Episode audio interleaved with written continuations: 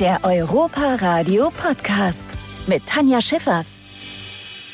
Hier ist das Europa-Radio und äh, von einem Gast direkt zum nächsten. Jetzt äh, steht mir Markus Ernst gegenüber und wir haben gerade schon auf Air drüber gesprochen. Ähm, du bist Creative Projekt Manager für Julbi, richtig? Richtig, völlig richtig. Genau. Was ist, was, was, was macht man da?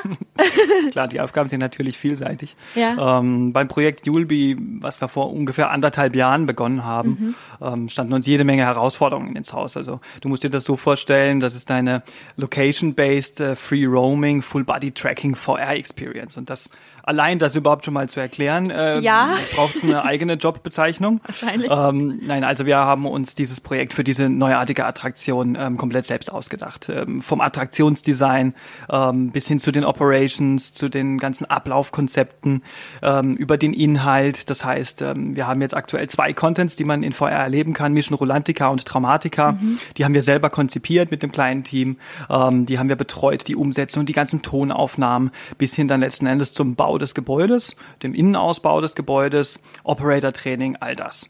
Und ähm, da bin ich als Projektmanager verantwortlich für dieses Projekt und versuche so ein bisschen ähm, alles ähm, zusammenzuhalten okay, und also zu koordinieren. Du, du bist vor allen Dingen organisatorisch da, wahrscheinlich das, das Projekt zusammenzuhalten, das Team zusammenzuhalten, dass Zeitpläne vielleicht auch eingehalten werden. Völlig richtig, Zeit- und Budgetpläne, ganz genau. Okay. Damit auch alles äh, rechtzeitig fertig wird und dass wir im Rahmen bleiben, genau. Ähm, das heißt, wenn wir jetzt aber nochmal ganz von vorne anfangen. Du hast gerade ganz viele Begriffe genannt, irgendwas mit Free Roaming und Full Body Tracking. Also was ist Julbi, wenn man es jetzt wirklich mal auf was auf ein ganz einfaches Level runterbricht? Was was ist Julbi?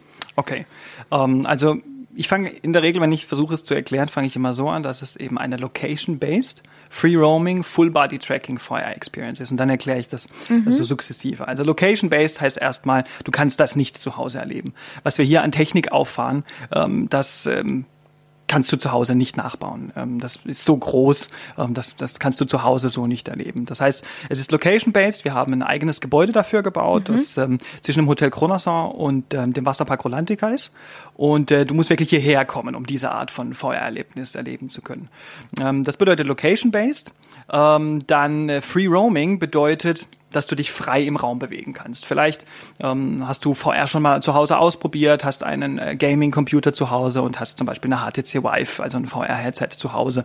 Und da ist es in der Regel so, dass du kabelgebunden bist. Das heißt, mhm. die Brille ist an den Computer angeschlossen und du kannst dich nicht wirklich frei im Raum bewegen. Und das ist das, was wir hier machen. Alle Technik, die du brauchst, die trägst du mit dir herum und kannst dich dann frei bewegen. Und das nennt man Free Roaming. Und ähm, damit ihr eine Dimension bekommt, wir haben ja 250 Quadratmeter Fläche, in der du dich frei bewegen kannst. Also das ist schon richtig viel. Auch das wird zu Hause schwierig, das ja, äh, in der Dimension nachzubauen. genau. Und Full Body Tracking. Ähm, du hast bestimmt schon mal ähm, von einem Hollywood-Film ein Making-of gesehen. Mhm. Was man dort eigentlich fast immer sieht, ist Motion Capturing. Ähm, das sind dann die Szenen, wo die Schauspieler äh, oder Schauspieler-Doubles äh, diese lustigen Anzüge anhaben, wo diese vielen weißen Punkte drauf sind. Das können wir mit unseren Gästen hier natürlich nicht machen. Ähm, aber das Prinzip ist ein ganz ähnliches. Das heißt, ähm, die, die, die Körper der Spieler werden mit äh, Markern ausgestattet. Und diese Marker, die werden von, insgesamt sind es äh, knapp 100 Kameras im Raum erfasst. Und so kann dann das System nachkonstruieren, okay, linke Hand, rechte Hand. Und so kann mein gesamter Körper als Avatar in der virtuellen Umgebung dann auch dargestellt werden. Das heißt, ich werde einmal komplett gescannt, ziehe mir den, den Rucksack mit dem Computer auf dem Rücken, dann habe ich ja, glaube ich, noch so Tracker für, für Füße und für die Hände und dann bin ich quasi nicht mehr ganz in der reellen, aber in der virtuellen Welt voll vorhanden. Richtig, du tauchst komplett in die virtuelle Welt rein und das ist auch etwas, was es oder was Julbi unterscheidet von dem, was du zu Hause erleben kannst. Ähm, zu Hause hat man häufig ein sogenanntes Kopftracking, das heißt, deine Kopfbewegungen, die werden in VR auch übertragen, aber wenn du an die herunterschaust, dann siehst du nichts. Mhm. Ähm, und das ist eben der Unterschied hier bei Julbi. Wir haben, wie du schon richtig gesagt hast, wir haben sechs Tracking-Positionen insgesamt. Das ist der Kopf, der Rücken, die beiden Hände und die beiden Füße. Und das führt instinktiv dazu, dass wenn du in VR bist, dann äh, schaust du dir die Hände an und drehst dir deine Hände und stellst ja. fest, wow, ich bin wirklich, mein kompletter Körper, alles, was ich mache, wird in VR übertragen. Und das sorgt dafür, dass du innerhalb von einer Minute das, was du siehst in der virtuellen Welt, für bare Münze nimmst. Und das ist in dem Moment deine Realität. Ähm, ihr habt gesagt, ihr habt, glaube ich, anderthalb Jahre jetzt an diesem Projekt gearbeitet. Genau, ja, anderthalb. Was war so die Ursprungsidee? Also wo hat man gesagt, hey, Julbi, das, das fehlt der Welt, das fehlt Rust, das fehlt den Leuten da draußen einfach? Also wir haben hier im Europapark ja schon seit einigen Jahren ähm, sehr, sehr gute Erfahrungen gemacht mit äh, VR auf äh, Rollercoastern. Wir stehen ja hier äh, jetzt ähm, direkt äh, neben der Eurosat, neben ja. den Concon Coaster und dort haben wir mit ähm, Valerian Coastiality haben wir einen VR Coaster, bei dem wir zum ersten Mal das Free Roaming Konzept probiert haben. Das heißt, ähm, wer es noch nicht ausprobiert hat, ähm, du hast bei der Eurosat hast du zwei Achterbahnen in einem und äh, du kannst ja auch in VR erleben und du setzt das VR Headset bereits im Bahnhof auf mhm. ähm, und kannst dich dann frei bewegen und steigst auch in VR in den Achterbahnzug ein. Und da ist so ein bisschen die Idee entstanden, äh, das auf den nächsten Level zu heben. Wirklich eine eigene Attraktion zu bauen, wo es rein um das Thema Free Roaming VR geht. Denn das ist wirklich nochmal eine ganz neue Form der Unterhaltung, was wirklich die meisten noch nicht erlebt haben. Ähm, deswegen, um ein bisschen Eigenwerbung zu machen, kann ich wirklich, wirklich nur empfehlen, das unbedingt mal auszuprobieren. Das heißt, in der Form wird es das wahrscheinlich ja kein zweites Mal geben, wie es das jetzt hier gibt, wie Julbi hier aufgebaut ist. Was würdest du sagen, ist so ein bisschen der USP von Julbi? Also klar, die Technik ist grandios, die Geschichte ist auch toll, aber was ist wirklich das, wofür die Leute herkommen sollten und wo man sagt, hey, das könnt ihr wirklich nur hier erleben? Also in der Tat ähm, gibt es äh, einige Vorreiter und einige ähm, Unternehmen, die etwas Ähnliches gemacht haben. Mhm. Also ähm, wir orientieren uns da schon an den ganz, ganz Großen. Und ähm, was uns hier in, am Standort Rust einzigartig macht, ist zum einen wirklich die schiere Größe, die wir haben, also dass wir 250 Quadratmeter Fläche haben, in der man sich frei bewegen kann. Und äh, was uns bei der gesamten Planung und Umsetzung dieses Projekts äh, sehr, sehr zugute gekommen ist, ist die Expertise, die wir hier haben mit 45 Jahren Parkerfahrung. Das heißt, mhm. wir wissen, wie man eine Attraktion betreibt. Und ähm, wir wissen auch, wie wir eine Attraktion mit einer hohen Kapazität betreiben. Und das ist wirklich was, wo wir mit Julbi komplett einzigartig sind. Wir haben ähm, Achter-Personengruppen. Ähm, das heißt, bis zu acht Personen können zusammenspielen und das zusammen erleben. Und so schaffen wir eine sehr, sehr hohe Stundenkapazität. Und zwar 48 Personen pro Stunde bei unserem 30-Minuten-Erlebnis. Und dann haben wir noch ein 10-Minuten-Erlebnis und da schaffen wir sogar 60 Personen wow. pro Stunde. Das heißt, dieser, dieser hohe Durchsatz ist wirklich was absolut Einzigartiges. Wir kombinieren in der Attraktion auch ähm, virtuelle Elemente mit physischen, also realen Elementen. Das heißt, es geht dann darum, dass du manche Dinge auch wirklich in die Hand nehmen kannst, wirklich anfassen kannst, was dann noch mehr dazu führt, dass du wirklich in dem Moment wirklich glaubst, du bist da. Wie ist das? Also wenn dann wirklich auch so viele Leute durch dieses, ja, durch Julbi geschleust werden, sage ich jetzt mal, ist es ja wahrscheinlich auch ein recht großer organisatorischer Aufwand, dass da wirklich die Gruppen, ja, sich nicht gegenseitig umrennen, oder? Ganz genau. ähm, dahinter steckt ein ausgeklügeltes Operations-Konzept tatsächlich. Mhm. Ähm, auch wenn der Gast das so nicht mitbekommt, ähm, ist es ein ziemlich durchgetakteter Prozess. Ähm, diesen Prozess, den brauchst du einfach, um diese Menge an Personen ähm, zu managen. Ähm, das gesamte Julbi-Gebäude, das hat etwas über 600 Quadratmeter, ist in einzelne Sektoren aufgeteilt. So musst du dir das vorstellen. Und ähm, wenn die Gäste das Julbi-Gebäude betreten, schon im Empfangsraum beginnt im Prinzip eine Taktung, von der der Gast nichts mitbekommt, aber die für uns operationsseitig sehr, sehr wichtig sind, weil wir genau wissen müssen, welche Personengruppe ist zu welchem Zeitpunkt an welchem Ort. Mhm. Und ähm, in VR bekommst du davon überhaupt nichts mehr mit. Also das führt zu ganz äh, lustigen Situationen, dass ähm, Operator, die natürlich im Raum stehen für alle Fälle, ähm, die Gruppen laufen aneinander vorbei. Ich bekomme aber nichts voneinander mit. Das sind alles fantastische Dinge, die in VR möglich sind. Und äh, das geht alles zurück auf ein sehr, sehr ausgeklügeltes Operations-Konzept, dass wir eben genau wissen, welche Personengruppe ist zu welchem Zeitpunkt an welchem Ort. Ähm, und nur deswegen können wir diese hohe Stundenkapazität überhaupt erreichen. Wahrscheinlich habt ihr es als Team ja auch vorher mal getestet, bevor es so ausgeklügelt war. Ja sind da schon witzige Sachen passiert, bevor ja, es dann ja. wirklich an den Kunden rausgegangen ja, ist? Auf jeden Fall. Äh, da gab es äh, so die eine oder andere lustige Anekdote auf jeden Fall. Äh, wir haben ja Julbi ähm, zusammen umgesetzt ähm, mit der Firma VR Coaster in Kaiserslautern, an der wir auch beteiligt sind. Und dort haben wir ein Testzentrum aufgebaut. Das heißt, den kompletten Aufbau, ähm, den wir hier in Rust haben, haben wir dort auch aufgebaut, in Kaiserslautern, in einer Testhalle. Und dort haben wir das schon ganz, ganz früh natürlich ausprobiert, weil wir waren alle natürlich wahnsinnig gespannt, okay, mhm.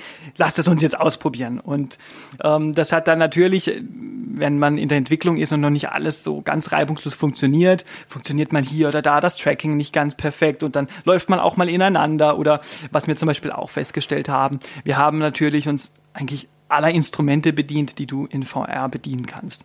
Und ähm, das führt dazu, dass es teilweise visuell sehr, sehr starke Erlebnisse sind. Einfach Dinge, die in der realen Welt nicht möglich sind. Und weil der Mensch nicht darauf eingestellt ist, dass er zum Beispiel eine Wand hochlaufen kann, kann das visuell sehr, sehr überwältigend sein. Und mhm. wir haben da schon äh, versucht, die Grenzen auszuloten. Und das ist genau das, was du meintest. Das hat den Kaiserslautern dann schon auch mal dazu geführt, dass man rausgegangen ist und dachte, wow, okay, also die Szene, die müssen wir ein bisschen schärfen, weil da, da, da wird uns ja schon schwindlig. Okay. Und was ist dann erst mit Gästen, die das noch nie ausprobiert haben? Ja, das heißt, ähm, jetzt, wo das alles auch ein bisschen aufeinander abgestimmt ist, sowohl ähm, die Experience selber als auch der Besuch, wie kann man sich jetzt als Besucher, wenn ich mich entscheide, hey, ich habe Bock auf eine Ulb Experience, wie ist da so, wie, wie läuft mein Besuch ab? Von ich betrete die Halle und ich gehe wieder raus und hatte die Zeit meines Lebens. Genau.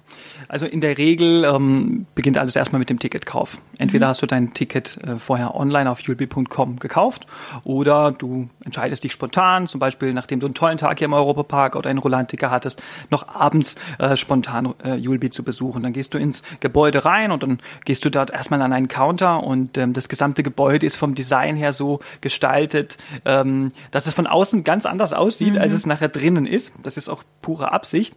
Also wir wollen dich wirklich in eine andere Welt transportieren und in eine, und einen Raum schaffen, in dem du alles erleben kannst.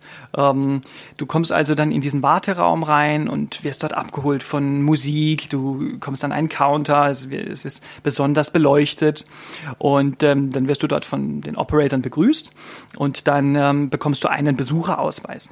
Der Besucherausweis, ähm, der dient dazu, dass du dich an den sogenannten Self-Check-In-Terminals anmelden kannst, ähm, bei denen gibst du dann zum Beispiel äh, deine Kontaktdaten zwecks der Kontaktverfolgung an. Äh, dort kannst du aber auch deinen Avatar, den du nachher in der Experience verkörperst, den kannst du ein bisschen customizen. Das heißt, du kannst mhm. Geschlecht wählen, kannst Farbe wählen, kannst dir einen Nickname geben und ähm, dann heißt es erstmal warten. Denn dann muss unser ähm, Besuchersteuerungssystem erstmal berechnen, okay, zu welcher Gruppe gehörst du und wann erfolgt dein Aufruf.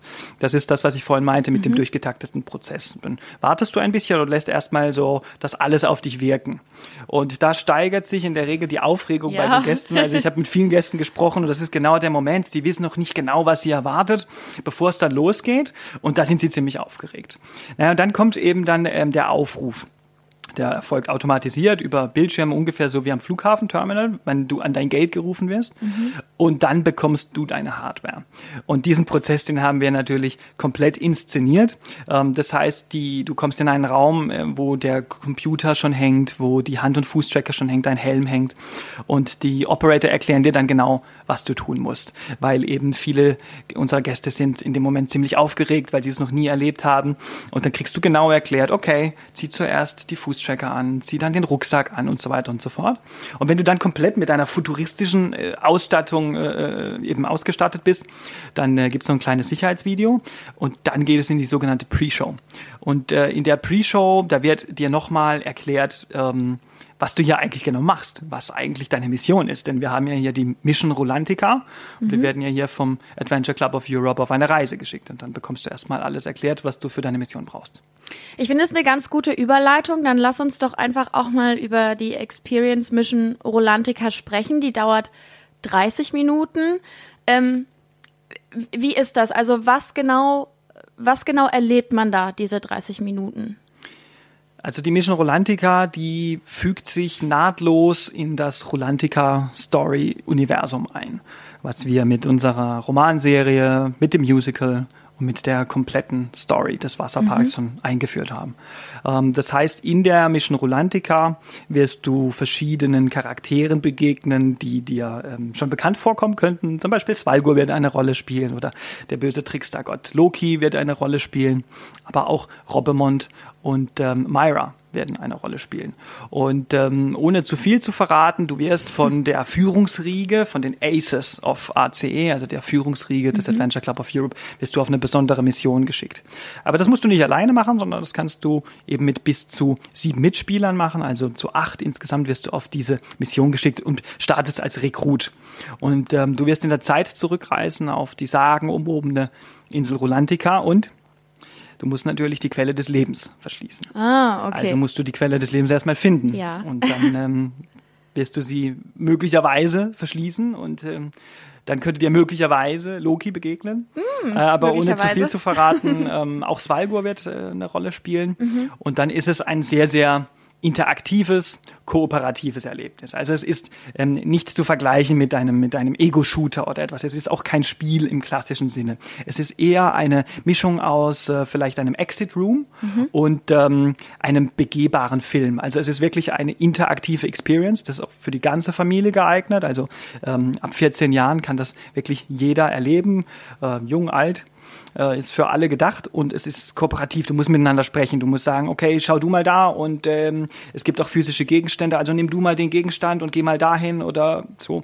Also du musst wirklich zusammenarbeiten. Du musst kleine Rätsel zusammenlösen und das ist wirklich ein Erlebnis für die ganze Familie. Sind das denn Dinge oder also wenn ihr jetzt diese ganze Welt, sag ich mal, konstruiert, die ja so nicht existiert. Klar, man, man orientiert sich an Rolantica, man äh, orientiert sich an den Charakteren, die man schon kennt, aber nichtsdestotrotz ist ja alles, was dort passiert, kreativ. Also ihr habt euch das ja alles irgendwann mal ausgedacht wie ist da dieser Prozess? Fängt man an Punkt X an und sagt so, wir, wir starten jetzt mit den Charakteren oder wir starten jetzt mit einem Ort, der uns besonders gut gefällt? Wie ist da so der Prozess gewesen? Weil anderthalb Jahre sind lang. Also Richtig, irgendwo ja. muss man anfangen. Richtig, ja. Ähm, tatsächlich passieren da viele Dinge auch parallel. Mhm. Das heißt, ähm, es wird zum Beispiel parallel an den ähm, Charakteren gefeilt, an den Character Designs und gleichzeitig findet auch schon das Level Design statt. Aber wenn man mal ganz zurückgeht ähm, in der Geschichte, also wirklich anderthalb Jahre zurückgeht, dann stand da zunächst mal eine Idee. Ähm, die Idee, dass wir die erste Experience in Rolantica und in der Rolantica Storywelt spielen lassen wollen, die kam relativ früh. Ähm, das hängt dann auch damit zusammen, wo das Gebäude jetzt steht, dass es eben genau zwischen dem Hotel und dem Wasserpark steht. Ähm, daher ist es naheliegend, dass die erste Experience auch eine Rolantica Experience war. Und dann war schon mal so das grobe Setting gesetzt, weil wir kennen die Rolantica Storywelt, wir kennen die Charaktere, die darin auftreten und wir kennen so die übergeordnete Storyline. Und dann geht es los aus äh, dieser äh, übergeordneten Storyline eine erlebbare Experience zu gestalten. Das heißt, du musst sehr, sehr viel ableiten, du mhm. musst sehr, sehr viel ähm, auch äh, dramaturgisch straffen, weil du ähm, eben in diesen 30 Minuten nur eine begrenzte Zeit hast, eine Story zu erzählen. Und ähm, dann ging es tatsächlich auf dem Papier los, dass wir ähm, verschiedene Experten hier aus unterschiedlichen Abteilungen und auch bei der VR Coaster ähm, damit beauftragt haben, eine 30 Minuten Experience auf dem Papier zu gestalten. Also ähm, was sind einzelne Szenen, was könnte passieren, was sind Dinge, die in VR sehr, sehr gut funktionieren, was sind kleine Rätsel. Und das wurde tatsächlich erstmal auf dem Papier skizziert. Parallel haben wir mit der Character-Entwicklung gestartet. Das heißt, wir haben ähm, ermittelt, welche Rolle sollen denn eigentlich die Gäste übernehmen und ähm, welche NPCs, also welche Non-Playable Characters gibt es, ähm, die auftreten und so die, die bisschen die Story weitertreiben, mhm. welche Nebencharaktere, welche Hauptcharaktere gibt es. Da hat sehr, sehr viel parallel stattgefunden. Uh, dann finden ähm, Character-Skizzen statt, dann finden äh, Moodboards statt. Das heißt, wir müssen auch mal einen Eindruck bekommen, okay, in welcher Welt soll dann das spielen? Äh, wie wir wissen, ist Rolantica sehr, sehr vielfältig. Soll es ja. äh, in der Bergwelt spielen? Soll es in der Wasserwelt spielen? Soll es so, vielleicht sogar unter Wasser spielen? Ähm, all das war ein, ein laufender Prozess, den wir auch immer wieder angepasst haben. Ähm, einfach, indem wir uns regelmäßig ausgetauscht haben und gesagt haben, okay, die Gäste, wenn wir sie auf diese halbe Stunde Reise schicken, dann sollen sie natürlich möglichst viel Unterschiedliches auch ähm, erleben können, unterschiedliche Szenarien, ohne allerdings komplett überfordert zu sein. Denn auch mhm. das ist ein wichtiges Learning, ähm, eine wichtige Erkenntnis, ähm, wenn du in VR arbeitest dass eben gerade, weil viele Menschen es noch nicht erlebt haben, ähm, ist es etwas völlig Neues. Und man muss aufpassen, dass man die Menschen nicht überfordert, sowohl ja. visuell als auch inhaltlich, weil für viele ist es so ein überwältigendes visuelles Erlebnis, dass ähm, trotz, dass wir eine halbe Stunde Zeit haben, die wir auch bewusst gewählt haben, also dass wir wirklich genügend Zeit haben, um auch eine Story zu erzählen. Wenn du die Story zu komplex machst oder zu verworren, dann haben die Gäste große Probleme, dieser Story zu folgen, weil sie allein schon von den visuellen Erlebnissen so überwältigt sind, ähm, dass eine zu komplexe Story mehr verwirren würde, als dass es vorantreiben würde. Kannst du dich noch an vielleicht eine Szene erinnern oder an einen Gegenstand, der mal in der Ursprungsversion eingeplant war, der aber dann nach mehrmaligem Testen einfach gekickt wurde, weil man sagt, okay, das ist jetzt wirklich zu viel? Da gibt's mehrere Szenen. Äh, eine Szene ist die, auch wieder ohne zu viel zu verraten, aber es gibt eine Szene, wo man einen großen physischen Gegenstand ähm, nehmen muss, um ihn über einen Abgrund zu legen. Mhm. Weil die, der Rest der Gruppe, also in, in, in dieser Szene wird man von dem Rest der Gruppe getrennt und man kommt an einen Abgrund und kann diesen Abgrund nicht überwinden. Äh, man braucht also eben diesen großen physischen Gegenstand, den man über diesen Abgrund legen kann, ähm, damit der Rest der Gruppe diesen Abgrund überwinden kann. Und da haben wir mit verschiedenen Gegenständen gespielt. Ähm, ganz am Anfang erinnere ich mich noch, gab es eine sehr, sehr schöne äh, Skizze, einen sehr schönen Entwurf zu einem ähm, Zugwaggon. Mhm. Der ähm, ein Zug, der, der entgleist war und dann war noch dieser Waggon, der da in der Szenerie rumliegt und dass dann dieser Waggon genommen wird. Und da haben wir auch rumexperimentiert und ähm, letzten Endes ähm, war es eher Story getrieben dass es dann ähm, nicht dieser Waggon wurde, sondern äh, der andere Gegenstand, den man dann in Julbi erleben kann. Äh, aber das waren tatsächlich solche Sachen, da haben wir diskutiert, da haben wir rumprobiert, wir haben auch schon erste Dinge visualisiert und dann einfach in diesem gemeinsamen Prozess dann beschlossen, okay, äh, lass uns da lieber ähm, diesen Gegenstand nochmal austauschen. Das wird besser in der Story funktionieren, das wird besser in dieser Umgebung pass äh, funktionieren, weil es einfach besser in dieser Umgebung passt. Und davon gab es einige Momente. Es gab auch einige Szenen, die wir entschärfen mussten, weil wir eben in Kaiserslautern selbst beim Durchlaufen, beim Testen gemerkt haben, okay, ähm, wenn, wenn du wirklich ein VR VR-Veteran bist und ähm, ja. dann kannst du das machen, weil du dann auf diese Art von visuellen Effekten vorbereitet bist. Wenn mhm. du es mhm. aber noch nie gemacht hast, ähm, dann ist es vielleicht zu stark. Also da mussten wir die eine oder andere Szene mussten wir da auch entschärfen, auf jeden Fall. Das heißt, ihr wart aber auch im ständigen Austausch vielleicht auch darüber, dass man sagt so, hey, wir haben ganz, ganz tolle Ideen. Wie viel ist davon überhaupt technisch umsetzbar? Oder? Also das war ja auch noch wahrscheinlich ein Faktor, der mit reingespielt hat. Man kann ja die tollsten Ideen haben, aber sie müssen ja letztendlich, also letztendlich auch umgesetzt werden können. Absolut. Ähm, ja. Das war tatsächlich eine der Sachen, das ist fast schon ein bisschen traurig, ähm, weil man, man, man sprüht so vor Ideen und das ganze Team war da wirklich äh, überbordend an, an Ideen. Ähm, ich möchte noch das einbauen und ich habe äh, von dir der und der Experience gelesen und da haben sie das und das probiert. Und ähm, wie du schon richtig sagst, du kannst, auch wenn eine halbe Stunde eine ordentliche Zeit ist, um was zu erzählen, du musst aufpassen, dass du die Gäste nicht überforderst, mhm. ähm, sowohl von der Story als auch von, von Rätseln oder eben von äh, visuellen Effekten in VR. Und das runter zu kondensieren, diese, diese Vielfalt an Ideen, die es da gegeben hat und an Konzepten und an, an wie gesagt, coolen Rätseln, ähm, das runterzubrechen auf ein verdaubares äh, Format, das war tatsächlich gar nicht so leicht. Aber das ist, das ist ein Teamprozess einfach, wo viel diskutiert wurde, wo viel auch ausprobiert wurde. Und ähm, es ist auch jetzt noch ähm, wo die Attraktion schon eröffnet ist, ähm, ist es immer noch ein, ein laufender Prozess. Das heißt, man kann eigentlich sagen, Julbi wird auch jetzt, nachdem es schon eröffnet ist, immer noch jeden Tag besser, weil wir immer noch Veränderungen durchführen und immer noch anhand des Gästefeedbacks zum Beispiel mhm. merken, okay, ähm, die Szene ist zum Beispiel immer noch zu stark, äh, wir müssen sie zurücknehmen, dafür können wir an einer anderen Stelle ein bisschen äh, die Schrauben anziehen und es ein bisschen ähm, härter oder ein bisschen schwieriger machen zum Beispiel. Das heißt, auch jetzt verändert sich dieses, ähm, dieses Produkt immer noch von Tag zu Tag und wir machen immer noch Verbesserungen hier und da.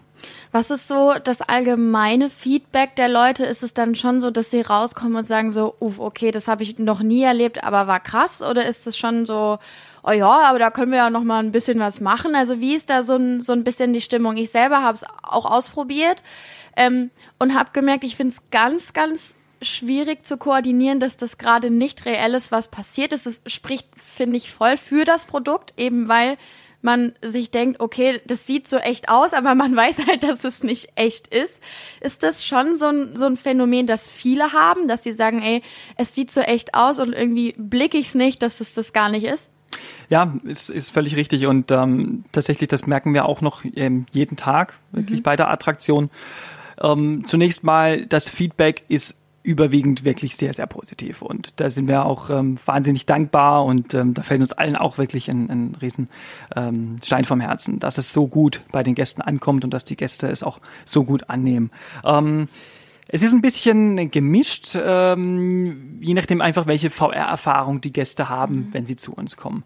Also für die absoluten Pros, die schon seit vielen Jahren äh, zu Hause auch mit äh, VR experimentieren oder zu Hause einen, einen VR-Rechner stehen haben, ähm, die finden es cool ähm, die wissen aber auch schon ganz genau, okay, dass wir an den und den Szenen bedienen wir uns dieser Instrumente, einfach weil es Dinge sind, die in VR gut funktionieren. Das sind so ein bisschen die abgebrühten Fans, die geben auch sehr, sehr ähm, direktes und sehr, sehr äh, konstruktives, sehr, sehr wertvolles äh, Feedback für uns, mhm. weil sie einfach eine sehr, sehr große Erfahrung mitbringen.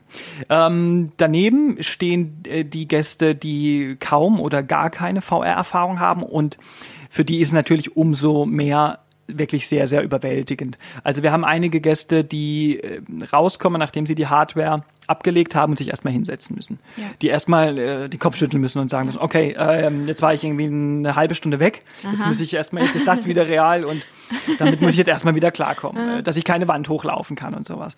Also haben wir tatsächlich auch. Und ähm, was wir auch immer wieder feststellen im Attraktionsbetrieb ist, dass eben das, was dir in dieser virtuellen Welt vorgespielt wird, ist in dem Moment für dich so real, mhm. dass dein Gehirn komplett überlistet wird. Klassisches Beispiel Höhenangst. Mhm. Natürlich spielt das Thema Höhe, ist ein sehr dankbares Thema in VR, weil du Höhe bzw. Abgründe sehr, sehr gut in VR abbilden kannst. Und ähm, es geht mir selbst auch so. Ähm, ich bin jetzt nicht frei von Höhenangst, ganz und gar nicht. Und wenn du dann eine Szene in VR hast, die eben genau mit diesem Element spielt, dann ist das schon so gewollt, weil es ein, weil es ein dramaturgisches Element ist in dem Moment. Ähm, aber wenn jetzt jemand wirklich sehr, sehr starke Höhenangst hat, dann kommst du wirklich an diesen Moment, wo du bei diesem Abgrund stehst und dein Gehirn dir natürlich sagt, ich stehe in einer Halle. Der yeah. Boden ist komplett plan. Mir kann überhaupt nichts ja. passieren. Aber mein Gehirn sagt mir, okay, ich stehe vor einem Abgrund. Ähm, mhm. Und, und, diesen Konflikt, sich dann wirklich zu überwinden, ähm, das kommt schon dem, dem realen Erlebnis sehr, sehr nahe. Und wir haben wirklich Gäste, die dann äh, eben von der Gruppe assistiert werden müssen, wo dann jemand von der Gruppe sagt, hey, du schaffst das, komm, komm, lauf mir hinterher und wir schaffen das zusammen, wir laufen da drüber oder so. Also das erleben wir wirklich jeden Tag. Hast du, also wahrscheinlich kann man nicht, könnte man es nicht mal mehr an fünf Händen abzählen, wie, wie oft du schon äh, diese Experience gemacht hast. Gibt es trotzdem immer noch eine Stelle, auf die du ganz besonders stolz bist, die du ganz besonders gut gelungen findest auch? Ja, die gibt's auf jeden Fall. Also ähm, das geht schon damit los, dass ähm, was ich sehr, sehr mag, ist ähm, nach der Pre-Show auch da wieder, ohne zu viel zu verraten, wenn ich auf der Insel Rolantica ankomme, mhm. habe ich diesen sehr, sehr schönen äh, Establishing Shot. Das heißt, ähm, ich fliege einmal über die komplette Insel, ich habe ein Wahnsinnspanorama und auch wenn es von der Spielmechanik her jetzt nicht der anspruchsvollste ähm, Moment in der Experience ist, so ist es dennoch was, was für mich ähm, die Möglichkeiten von VR und der mhm. virtuellen Realität eigentlich mit am besten beschreibt. Denn es offenbart sich dir in dieser Szene ein Panorama, was einfach unglaublich ist. Und ähm, du schaust dich einfach erstmal nur um und erfreust dich an dieser Umgebung. Und ähm, das kannst du 365 Tage im Jahr im Julbi-Gebäude machen, ob es draußen 40 Grad hat oder ob es draußen schneit. Du bist in dem Moment in einer ganz anderen Welt mhm. und du mhm. schaust dich erstmal um und, und, und bist begeistert von dem, was du dort siehst. Und nur dieser Fakt, dass du dich in dieser Welt frei bewegen kannst, das ist für mich immer noch eine ganz, ganz starke Szene, auch wenn zu dem Moment noch gar nicht wahnsinnig viel passiert. Ja. Aber einfach nur zu wissen, ich bin jetzt für diese paar Minuten, ich bin jetzt an dem anderen Ort, ich kann mich hier umschauen, ich kann das auf mich wirken lassen, ich kann die Geräusche auf mich wirken lassen. Das finde ich schon so magisch und ich finde, das zeigt sehr gut, was mit VR einfach möglich ist. Du kannst in der virtuellen Realität an jeden denkbaren Ort reisen. Ob der in der Zukunft liegt, ob der in der Vergangenheit liegt, ob es den vielleicht gar nicht mehr gibt mhm. oder noch gar nicht gibt. Ähm, du kannst das alles machen. Und ähm, das ist immer noch für mich etwas so beeindruckendes, was mich auch immer wieder inspiriert zu, zu, zu neuen Ideen. Was kannst du in Zukunft noch für Geschichten in VR erzählen? Ähm, es gibt ja jetzt neben der Mission Rolantica noch eine Experience, die deutlich kürzer ist, was aber wahrscheinlich auch so gewollt ist. Denn äh, da handelt es sich ja um äh, Traumatika. Also das, was es eigentlich haptisch in der realen Welt hier im Europapark gibt, ist jetzt quasi rüber in die Julbi-Halle und kann da ähm, in der virtuellen Realität erlebt werden.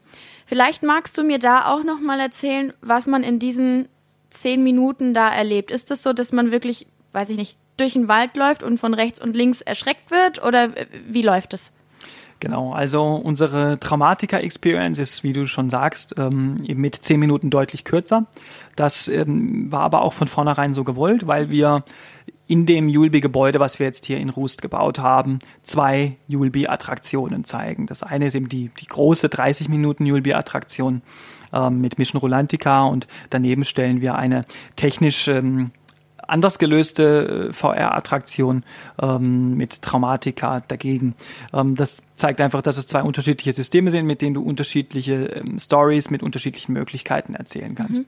Und die Traumatika-Experience, die zahlt eben auf genau das ein, was du beschrieben hast, nämlich auf ähm, all das, was wir in den vielen Jahren äh, Horror Nights gelernt haben. Also was sind ähm, Mechanismen, die sehr, sehr gut in der realen Welt funktionieren ergänzt um das, was du in der virtuellen Welt machen kannst, was du in der realen Welt nicht machen kannst. Also zum einen, weil du es mit den Gästen nicht machen kannst ja. oder äh, weil es einfach physikalisch nicht möglich Aha. ist. Ähm, dazu gehören Elemente wie das ähm, physische Gesetzmäßigkeiten aufgehoben sind zum Beispiel.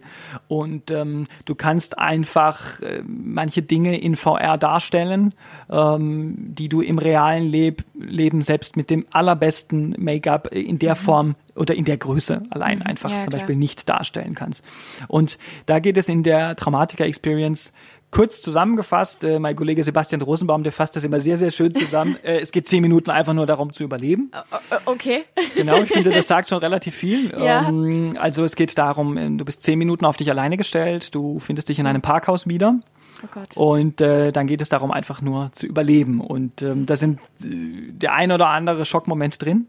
Sind das Zombies, die da auf mich warten? Oder was sind das? Genau, also okay. ähm, man kennt ja unsere unterschiedlichen Factions von Traumatika mhm. und ähm, da warten die unterschiedlichen Factions oder Vertreter, warten dort auf dich und äh, versuchen dich ähm, ja ähm, zu beeinflussen oder auf ihre Aha. Seite zu bringen. Und das ist eine ganz, ganz spannende Story und das verlängert eben äh, so eine analoge ähm, Traumatiker-Experience, verlängert das das nochmal auf eine ganz besondere Art und Weise, weil es einfach einen, einen zusätzlichen Teil der Story erzählt mhm. ähm, den du zusätzlich zum realen Erlebnis ähm, erleben kannst und der sich einfach Mittel bedient, die so eben in der realen Traumatika-Experience nicht möglich sind. Und wem das jetzt noch nicht reicht, der kann danach ja auch nochmal das physische Erlebnis haben, oder? Ganz genau. Also bei unserer Live-Experience ähm, konnte man dann die noch eine Scarezone ähm, durchlaufen ähm, was auch dieses Jahr die, die längste Scarezone war, die wir jemals hatten. Mhm. Und da konnte man dann also eine schöne Kombination erleben. Also man konnte sich zum Beispiel äh, zuerst real erschrecken lassen und dann noch in, noch mal in VR oder umgekehrt. Und so ähm, wurde da wirklich ein ganz, ganz tolles Gesamterlebnis äh, am Abend da draus. Ähm, sehr, sehr schön wieder dekoriert. Ne, ist wirklich eine ganz besondere Scarezone geworden dieses Jahr in einem ganz besonderen Setting, was wir so auch noch nie hatten. Sehr, sehr liebevoll dekoriert wieder. Sehr, sehr aufwendig. Und äh, auch wieder die Kostüme, ich habe mich selbst davon überzeugt, waren wieder extrem erschreckend. Wir hatten auch ähm, Darsteller äh, vom Traumatiker-Cast dann im Julbi-Gebäude, einfach um, um diese Welt miteinander verschmelzen okay. zu lassen. Mhm. Und das hat sehr, sehr gut funktioniert. Und ähm, ich glaube, unsere Gäste hatten sehr, sehr viel Spaß. War das jetzt ein saisonales Produkt oder kann man Traumatika dann auch über das ganze Jahr genauso wie die Mission Rolantica erleben? Also sowohl Mission Rolantica als auch Traumatica sind zwei Contents für mhm. diese beiden Julbi-Attraktionen, die aber ähm, sich im Laufe der Zeit verändern werden. Also um einen Vergleich ähm, herzustellen, ist ungefähr so wie beim, beim Kino. Mhm. Ähm, wir möchten mit Julbi verschiedene Zielgruppen ansprechen und wir möchten mit Julbi im Laufe der Zeit auch ganz viele unterschiedliche Geschichten erzählen. Und genauso wie du ins Kino gehst und du dich auf der Programmtafel entscheidest, möchte ich heute eher die Liebeskomödie anschauen oder möchte ich den Actionkracher oder möchte ich einen Horrorfilm anschauen, äh, so haben wir bewusst ähm, diese beiden Experiences Mission Rolantica als Familienexperience angelegt und Traumatica als Horror-Experience für Erwachsene. Ähm, das wird sich aber einem Wandel unterziehen. Das heißt, du wirst die Traumatica-Experience ähm, jetzt auch noch in der nächsten Zeit erleben können, also auch wenn äh, Halloween ähm, und der Herbst vorbei sind.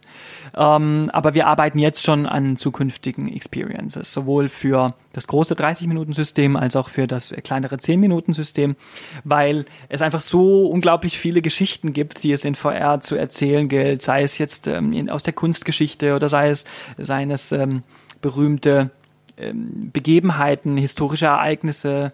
Ähm, VR bietet dir so viele Möglichkeiten, in der Zeit zu reisen, dass du so viele Geschichten erzählen kannst. Und irgendwann, und da arbeiten wir jetzt schon daran, ähm, soll wirklich Yulby VR für Groß und Klein, für jedermann und jeder Frau sein, dass du ins Julbi-Gebäude kommen kannst und sagen kannst, okay, heute möchte ich in der Zeit zurückreisen oder heute möchte ich erschreckt werden oder mhm. heute möchte ich eine Musik-Experience erleben. Also so arbeiten wir schon an ganz, ganz vielen unterschiedlichen Contents und da darf man gespannt sein, weil sich das im Laufe der Zeit ändern wird und dann auch immer wieder neue Inhalte dann dazukommen. Kannst und darfst du vielleicht jetzt schon hier so ganz inoffiziell verraten, in, in welche Richtung vielleicht die nächste Experience gehen wird? Also genau. wir haben jetzt Horror und wir haben ja. Rolantica. Also laut deiner Auffassung müsste jetzt irgendwas mit Liebe kommen. Klar, Damit äh, das Portfolio perfekt richtig, ist. Liebe quasi. ist natürlich immer das, das übergeordnete Thema, ja. Äh, was äh, immer sehr, sehr gut funktioniert. Und ähm, ohne zu viel zu verraten, ähm, du sprichst es schon an. Wir befinden uns jetzt hier im äh, Studio des Europaradio, mitten im Europapark. Und mhm. ähm, was den Europapark, glaube ich, auszeichnet, ist die Liebe zu Europa.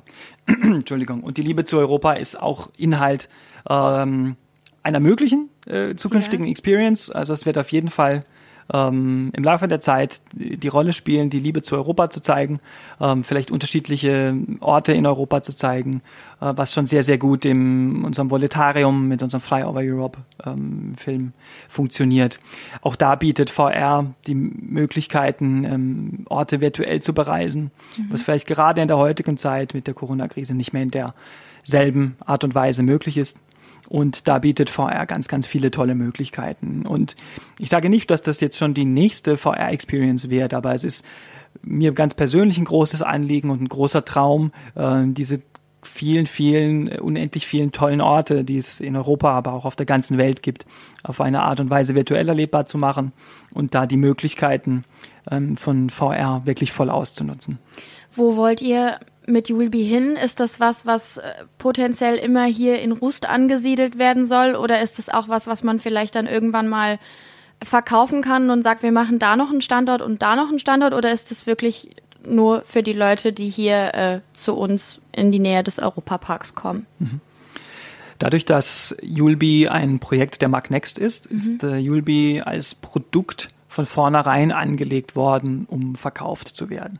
Natürlich ähm, starten wir jetzt hier erstmal mit unserer Attraktion hier in Rust, die auch bewusst neben dem Europapark und neben dem Wasserpark Rolantica zu positionieren ist. Das heißt, es gehört weder zum Europapark noch zu Rolantica dazu. Es ist eher ein verbindendes Element, mhm. ähm, steht aber für sich allein. Das heißt, es ist eine eigenständige Attraktion. Und ähm, das gesamte Gebäude mit der gesamten Inneneinrichtung, der gesamten Thematisierung, Musik, der Technik, der äh, Operations, ähm, All das haben wir so konzipiert, dass es gleichzeitig auch als Showcase funktioniert. Das heißt, ähm, seit der Eröffnung haben wir schon viele Geschäftskunden, potenzielle Geschäftspartner gehabt, die hier in Rust äh, unseren Flagship Store sozusagen besucht haben mhm. und sich unsere beiden Produkte, eben die 30 Minuten Experience und die 10 Minuten Experience angeschaut haben. Und wir haben es so konzipiert, dass du es schlüsselfertig so auch kaufen kannst. Also okay. von der Musik bis zum Merchandising-Artikel, der am Ende dann dazugehört, kannst du das alles so kaufen. Apropos Musik, ähm, falls irgendwann mal angedacht werden sollte, tatsächlich irgendeine musikalische Experience zu machen, möchte ich jetzt darum ich bitten, höre. dass unser Europaradio auch Austragungsort einer solchen Experience ist, weil schön ist es hier ja. Und ich bin mir sicher, dass man das auch genauso gut in der virtuellen Realität vielleicht sogar abbilden kann. Kann man auf jeden Fall, Ne? ja, wer weiß. Also das vielleicht dann jetzt einfach mit in den Pot der Ideen okay. schmeißen. Ja. Vielen Dank, dass du da warst, Markus. Äh, es hat Spaß gemacht. Ich glaube, wir haben noch mal ein paar Sachen erfahren, die wir vielleicht so über Julbi und das Produkt noch gar nicht so richtig wussten. Auch gerade, weil man noch so ein bisschen, ja, über den Entstehungsprozess gesprochen hat, ne? dass man sagt, okay, da haben wir vielleicht das und das geplant. Ja gut, aber das ist in der finalen Version dann rausgeflogen und so. Also vielen Dank, dass du dir die Zeit genommen hast. Es äh, war schön. Vielen Dank für die Einladung und ja, hoffentlich bis zum nächsten Mal. Bis zum nächsten Mal. Danke dir. Der Europa Radio Podcast mit Tanja Schiffers und Jörg Schött.